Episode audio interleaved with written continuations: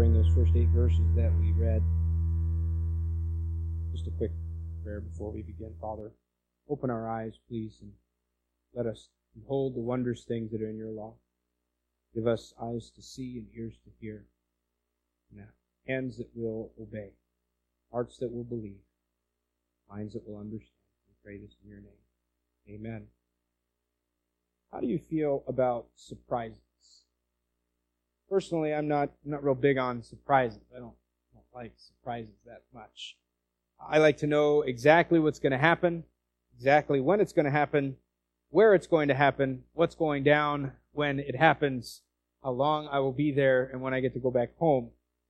How much I can control. A bit of a control freak, I guess. I like to have all those details laid out before me before anything actually gets started.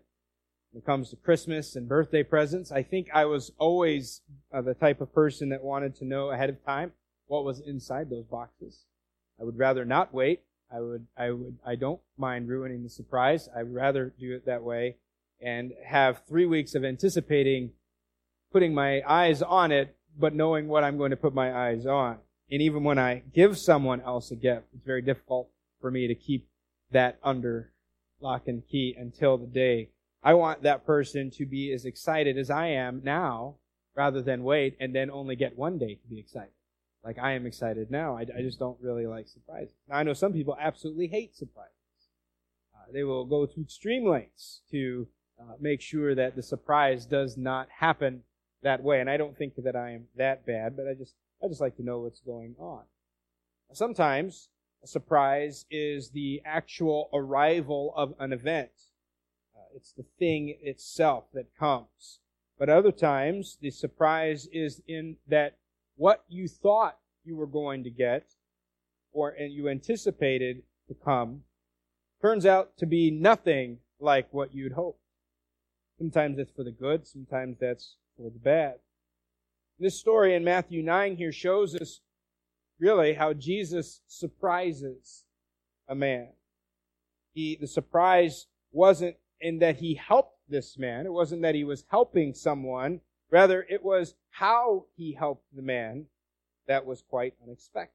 In this passage here, we find a unique story that Matthew inserts right here into this narrative. And verse 1, if you, if you have your Bibles, we're going to kind of keep looking back to them and trying to see what, uh, what is there for us. Verse 1 says, here that uh, that uh, during the sometime during this this uh, narrative, it's it's not necessarily uh, chronological. If you look in uh, Mark and Luke, you'll see them in different places in their gospel.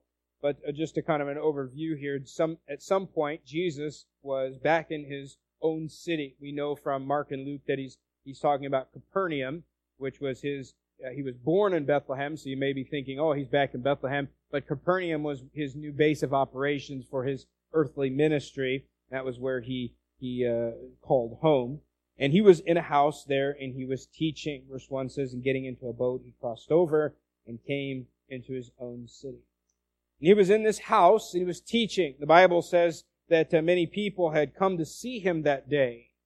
There were so many people in the house, in fact, that they filled the house. I imagine a house like mine. I know it wasn't like mine, but every time I picture the story, I think a house like mine or maybe like yours. There are people in every room. They're in the kitchen. They're sitting on the stairs. They're in the foyer. They are everywhere uh, because everybody wants to see and hear Jesus. Maybe you've had some event at your house in which uh, it, literally every room had people in it and, and there was really nowhere to go and you would feel that no one else could come in um, the way because it is so jam packed with people.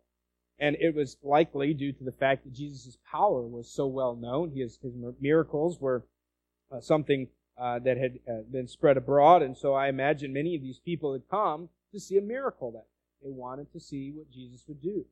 Uh, they, they wanted to hear him teach, but they wanted to see what he would do.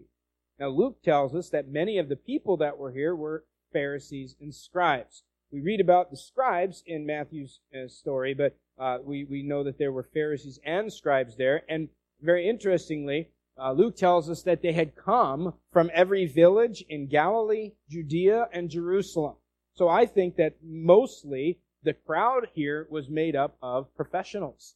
They were made up of the scribes and the Pharisees, and I don't think that they were necessarily there because they wanted to follow Jesus. Based on what we read about the scribes and the Pharisees in the scriptures, uh, their interactions with Jesus were not uh, not uh, cordial. They were not uh, uh, Christian-like. They weren't trying to follow him. They were rather trying to figure out his angle, figure out uh, why, why, he could say things and get away with them, and really try to find fault with them.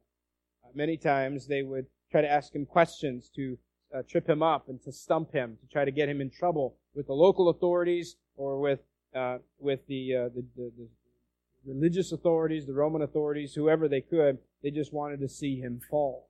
And so we see these uh, these people were in the house, and predominantly, I think, were uh, scribes and Pharisees. Maybe it wasn't, but there were at least several of them there. Now, you're probably familiar with this story, but maybe not quite like in Matthew's version. If you were here on Wednesday night, uh, we talked about that just a little bit. This is a probably a, a very familiar story to you, uh, but it's missing a detail in Matthew that is kind of why we remember it. Because Matthew simply tells us, beginning in verse number two, that some people brought him uh, brought to him a paralyzed man. They brought him a paralytic. Uh, and, and, and presumably they wanted Jesus to heal him. There's nothing unusual about this. People brought uh, other people that were sick and diseased to Jesus all of the time, and Jesus healed them. Um, we've, we've already seen several instances of that happening. But when Mark and Luke tell the story, they give this one detail that really changes everything, uh, every way that we remember it, and it's in how they brought their friend. Uh, if you if you know if you're familiar with your Bible stories, you probably know where we're going. But the, the the house was so filled to capacity. The Bible says that they could not come in through the door, and so they these men went up on the roof and they removed some of the tiles of the roof and they lowered their friend through the roof down into the main room where Jesus was teaching. And I find it interesting here that Matthew omits this detail because this is how I remember the story. We remember the story of when the men tore off the roof to get to Jesus, uh, and, and they brought their friend to Jesus, but Matthew seemingly doesn't get the most important detail of the story. But I think he does for, for specific reason. Because he keeps the focus on Jesus.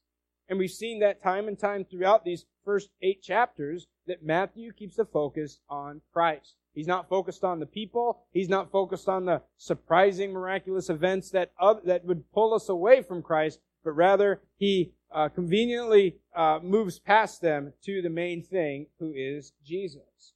Because the main point of the story here is not is not that four men tore off a roof to get their friend to Christ.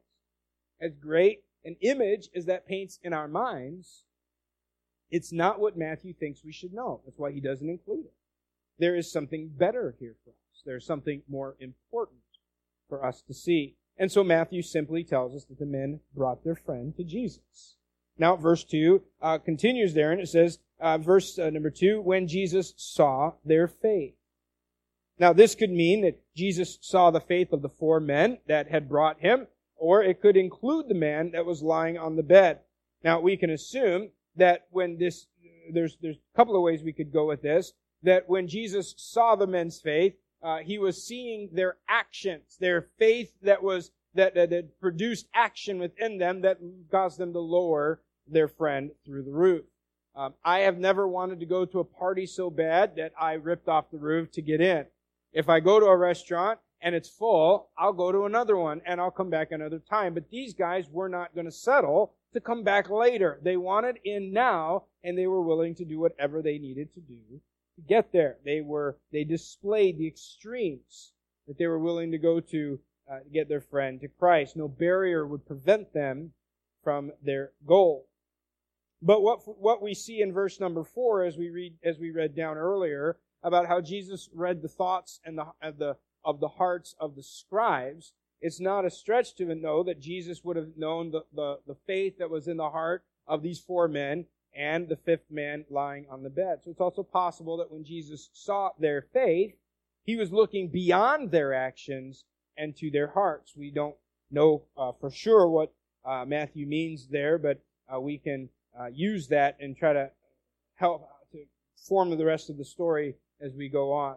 Now, most likely, everybody in the room is watching this take place. Imagine being there yourself. You're standing shoulder to shoulder with people. Maybe you're one of the few that got a place to sit, but everybody else is just everywhere. There is there everyone's in everyone else's bubble, okay? And and and you're you're not uh, there to move because you can't. You're there to listen and to watch. And all of a sudden, the the teaching stops because uh, dust starts falling from the roof.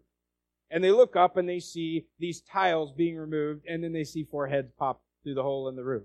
And then all of a sudden, uh, they, they hear a shuffling and they, they see this, this, this large stretcher. And of course, it wasn't like a four poster bed, you know, with a canopy. It was, it was a, more like a cot. Okay. And so they're lowering this man down on a, on a stretcher or a cot in front to, right to where Jesus is. And Matthew even uses a word behold there. Remember we talked about the beholds, uh, last last Sunday in verse number three, Matthew uses another behold there to draw our focus to what is happening here.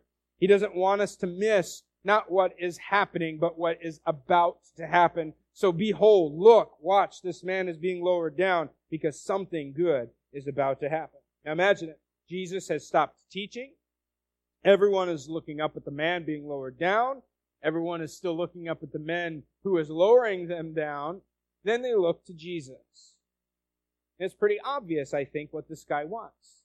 Pretty obvious what the four men are hoping to see happen from Christ. I'm sure that for those who were in the cracks in the corners of the house that couldn't see or hear what was going on, the word began to spread throughout the house. Someone just tore off the roof. Someone brought, lowered their friend into, into the room so that Jesus is probably going to heal this guy. And and, and, and maybe, you know, sit on my shoulders or, or, or scoot, scoot down a little bit or push somehow so you can see what is about to happen. You don't want to miss this. And as with the leper in chapter 8, we know what Jesus can do, right? Jesus can heal this guy. But the question is, what will Jesus do? And I want you to notice in the time that we have this morning, three gifts that Jesus gave the man that day. Uh, though the men and, and probably everybody in the house had an idea of what Jesus might do and probably would do, as usual, Jesus did not do what they expected him to do. Jesus did the unexpected. Once again, he reshaped the public opinion of who Christ is, who this wonderful teacher and miracle worker really is. First, notice that Jesus gave the man hope. He says there in uh, verse number two, he says, Take heart, my son, your sins are forgiven. Jesus encouraged him. He's saying, Be of good cheer, take heart, be encouraged. And essentially, Jesus is telling the man, Hey, cheer up. Don't be afraid because something good is about to happen to you. So if Jesus was telling the man to be of good cheer, that means that he was not of good cheer. If he was telling him to take heart, it's because he was in a place, in, a, in, a, in, a, in an emotional state that he needed to be told these things. He needed to be encouraged. I wonder if the man was, was concerned about literally crashing the party. Not only was he an uninvited guest, he was breaking things while he was there. Maybe he was concerned about the homeowner being upset with him. Some say that this was Peter's house. We know Peter was a hothead. Maybe, maybe this was, he was upset, he was worried about the, uh, upset owner at this man's recklessness. Another possibility, some say, is because he was afraid of his sin. He knew he was a sinner. Some scholars believe that this man lowered, uh, lowered through the roof was more concerned about his soul than his legs. It was because it was strongly believed that physical disabilities were connected to sinful uh, behavior. And so things such as paralysis or blindness were punishments from God because of some great sin. Do you remember when uh, Jesus was with his disciples and they saw the blind man and they asked Jesus, they said, why is he blind? Did he sin or did his parents sin? And because it was connected that, some, that it was it wasn't true, but it was thought that when someone goes through something bad, God is judging them. What did Job's friends accuse him of when he went through all that he did for for you know 40 chapters, uh, give or take? he, they are saying, what big sin are you guilty of committing? What did you do, Job, that God would do this to you? And so some would, some would believe that this man knew that uh, he was a he was a sinner, which was why he was paralyzed. But whatever the reason was, Jesus' words were meant to encourage him and to give him hope. Jesus reassured him here, cheer up. He calls him son. the best thing that could happen to you is about to happen. Now, at this point in the story, only one person knows what's going to happen. It's Christ. Man doesn't know what's going to happen. But Jesus tells him, perk up, cheer up, take heart, be encouraged, watch. And with that, Jesus gave the man a second gift. He gave him forgiveness. He says, Take heart, my son, your sins are forgiven. Personally, I don't think that the man was too concerned about his sins. I think that he was uh, more interested in wanting to walk again. He wanted to, maybe he had never walked before and he wanted finally to have the use of his legs. Now, for Jesus to ignore his legs and to talk about forgiveness of sins, I think is rather unexpected. If you or I were there, we would probably ex- anticipate Jesus to make the man's legs work again. That would be a miracle. But that's exactly the opposite of what Jesus did. He ignored the man's legs and he talked about something that I think maybe some people thought, this is not why we're here, Jesus. You're getting off topic. Surprise. It's not what you asked for. It's not what you hoped for, but it's better. It's actually better. I think the men on the roof, and the man lying in the bed, and even the people in the house were expecting healing. Now, that had been done before. We've, we've read uh, many times in the Old Testament, we read even in the New Testament, of miracles. Uh, we've already seen specifically that Jesus can, can heal sickness. He has authority over disease, over natural forces, and even the spirit world. So certainly restoring a man his legs to full health was just what he needed and was entirely within Jesus' ability. So surely Jesus would help him out. But instead, Jesus chose to heal a greater disease and meet the man's greatest need. See, the sin within the man's heart had done far greater damage than a pair of legs that don't work. Because though he was disabled and possibly gained the sympathy of those who looked at him, this man had rebelled against God. He had broken his law. He was a sinner. He was guilty before a righteous and holy God. And though his physical legs didn't work, his spiritual legs had been used to run from God, to turn from God and to his own way. But Jesus, seeing faith in this poor sinner, offered him the greatest gift of all. He forgave the man his sins. He offered reconciliation with God. That is a great surprise. And this is far better than he expected and more wonderful than any other gift he could have received, including the ability to walk. Now, if the story ended right there, Jesus did for this man the greatest thing that could be done. If Jesus said, all right, now it's time to leave, guys, get down here and get your friend or pull him back up, the man could still say, I have been blessed. I have been forgiven. Well, the story goes on. Because not everybody in the room saw it as a wonderful gift. Verse 3 tells us that the scribes had a problem with it. Verse 3, behold, some of the scribes said to themselves, this man is blaspheming. As these, these doctors of the law heard it and thought that Jesus was, was way out of bounds with what he said. Only God can forgive sins. Who does he think he is? Being able to forgive a person's sins. And they were partially right.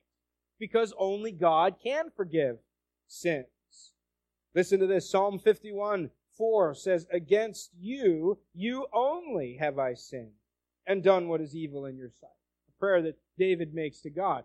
Only to God am I guilty of sin. When we sin, we sin against God. So that means that only He can forgive us. Isaiah 43, 25, God says, I am he who blots out your transgressions for my own sake. Man cannot absolve people of their sins. That's reserved for God alone. And the Pharisees and the scribes, they got that right. Only God can forgive sins. But what they didn't get that would, that Jesus was not blaspheming. He could forgive sins because he is God.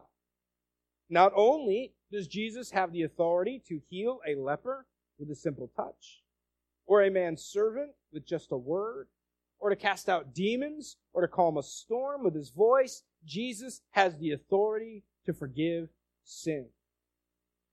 But these scribes, though expert in understanding the law and, and, and the word of God that they had at the time, did not understand who Jesus really is and who this man was standing before them. And if pardoning a man's sins was not enough to prove his deity to them, Jesus revealed their inner thoughts. He says in verse number four, why do you think evil in your hearts? Now, if we were sitting in church and someone began to speak things that were clearly contrary to God's word, let's say, for instance, they were saying something about, well, God is not real, He's only an idea. Or Jesus uh, was just a good man, but he was hardly perfect and, and, and, and certainly could not be God himself hopefully you would think, that's blasphemy. That's wrong. And I wouldn't think that you were thinking evil because you thought that what you heard was blasphemy. So what these men considered blasphemy, Jesus says, you're, thinking evil. Why do you think evil in your hearts? Well, because these guys weren't concerned with protecting the truth, like I hope that we would be if someone got up and stood and, and taught blasphemy, we would be concerned, hey, you, that's not right. But these guys were more interested less in the truth and more in rejecting Christ. They closed their eyes to the truth and they rejected the message that Jesus brought. And throughout his ministry, we read many times of how they, they, they opposed him and they tried to, uh, to, to defeat him with, with words and with logic and with, even with twisted scriptures because they weren't looking for a truth. They were looking for ways to prove him wrong. They were looking to twist and, and manipulate and exploit words and actions to convict him of sin. Their rejection of Jesus had blinded them to the truth so that when they heard it, they considered it blasphemy. But the truth is, Jesus can forgive sins because he is God. And Jesus continues before they can even speak. He says, which is easier to say? Your sins are forgiven or get up and walk.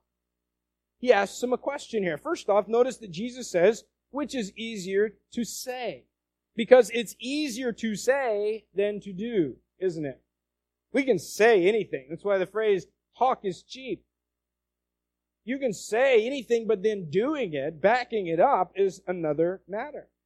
Technically, man can't do either one here. Jesus is asking them a question. Which is easier? To say your sins are forgiven or to say get up and walk. And, and in all, in all honesty, these men could say, neither one we can say, we could say either one, but neither one we could do. We're not, we're not God. We can't heal people, nor can we forgive sins. But notice secondly that consider the options that Jesus presents. Because from a human perspective, which is easier to say? I've thought a lot about this this week.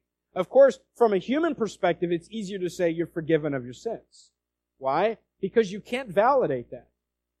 I can say you're forgiven of your sins, and I can convince you, but we won't know for sure until you stand before God. And whether or not I was true in the fact that you're forgiven, you won't know until it's too late. But if I say you're healed, get up and walk, we're all going to know in about two seconds if that was true or not.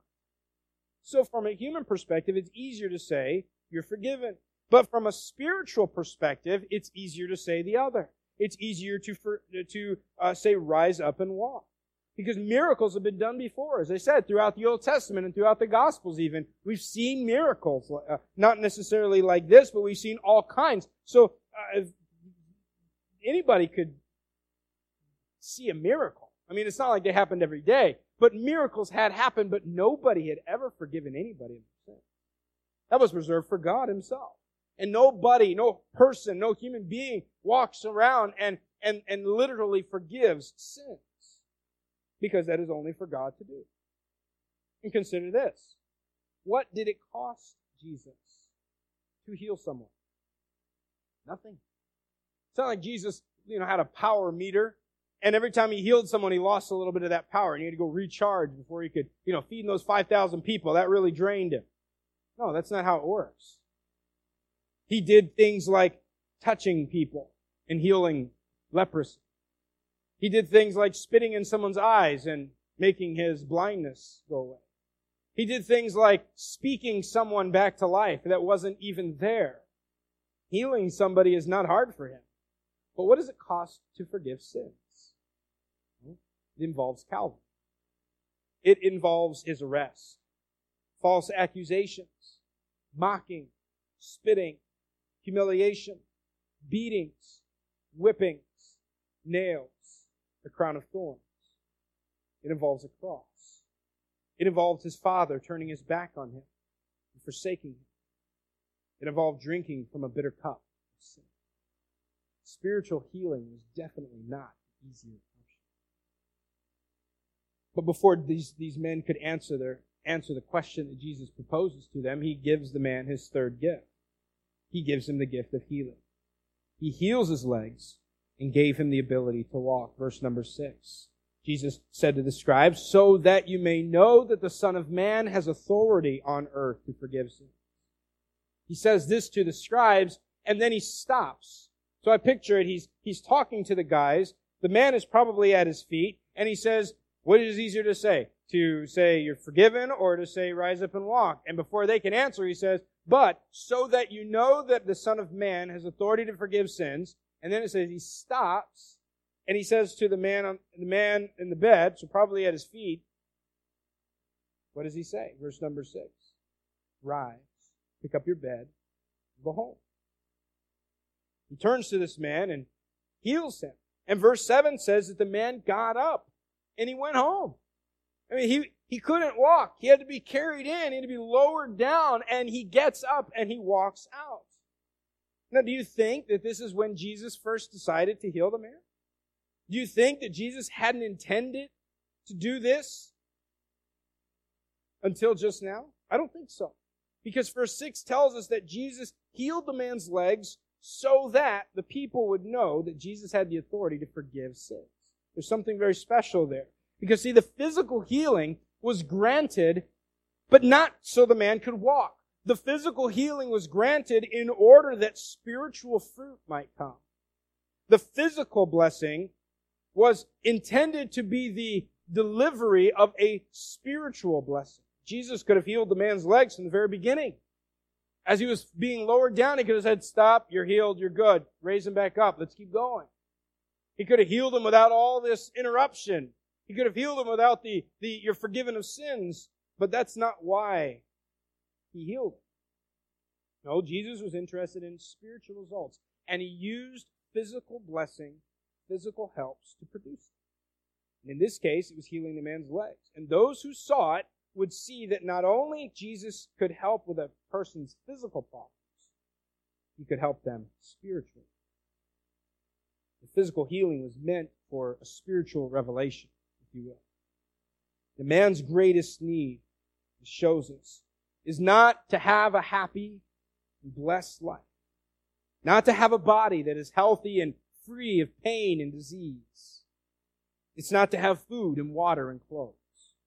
It's not to have friends or family or even a good support network. Man's greatest need is to be forgiven of his sins. Man needs to be reconciled to God. And the man in this story needed something far greater than a pair of functioning legs. Jesus, by healing his legs, met his greatest need. And so now, with legs that could walk, and more importantly, with a heart that was cleansed and forgiven by God, that man could really live. He had a story to tell. And that actually helped the people who heard it.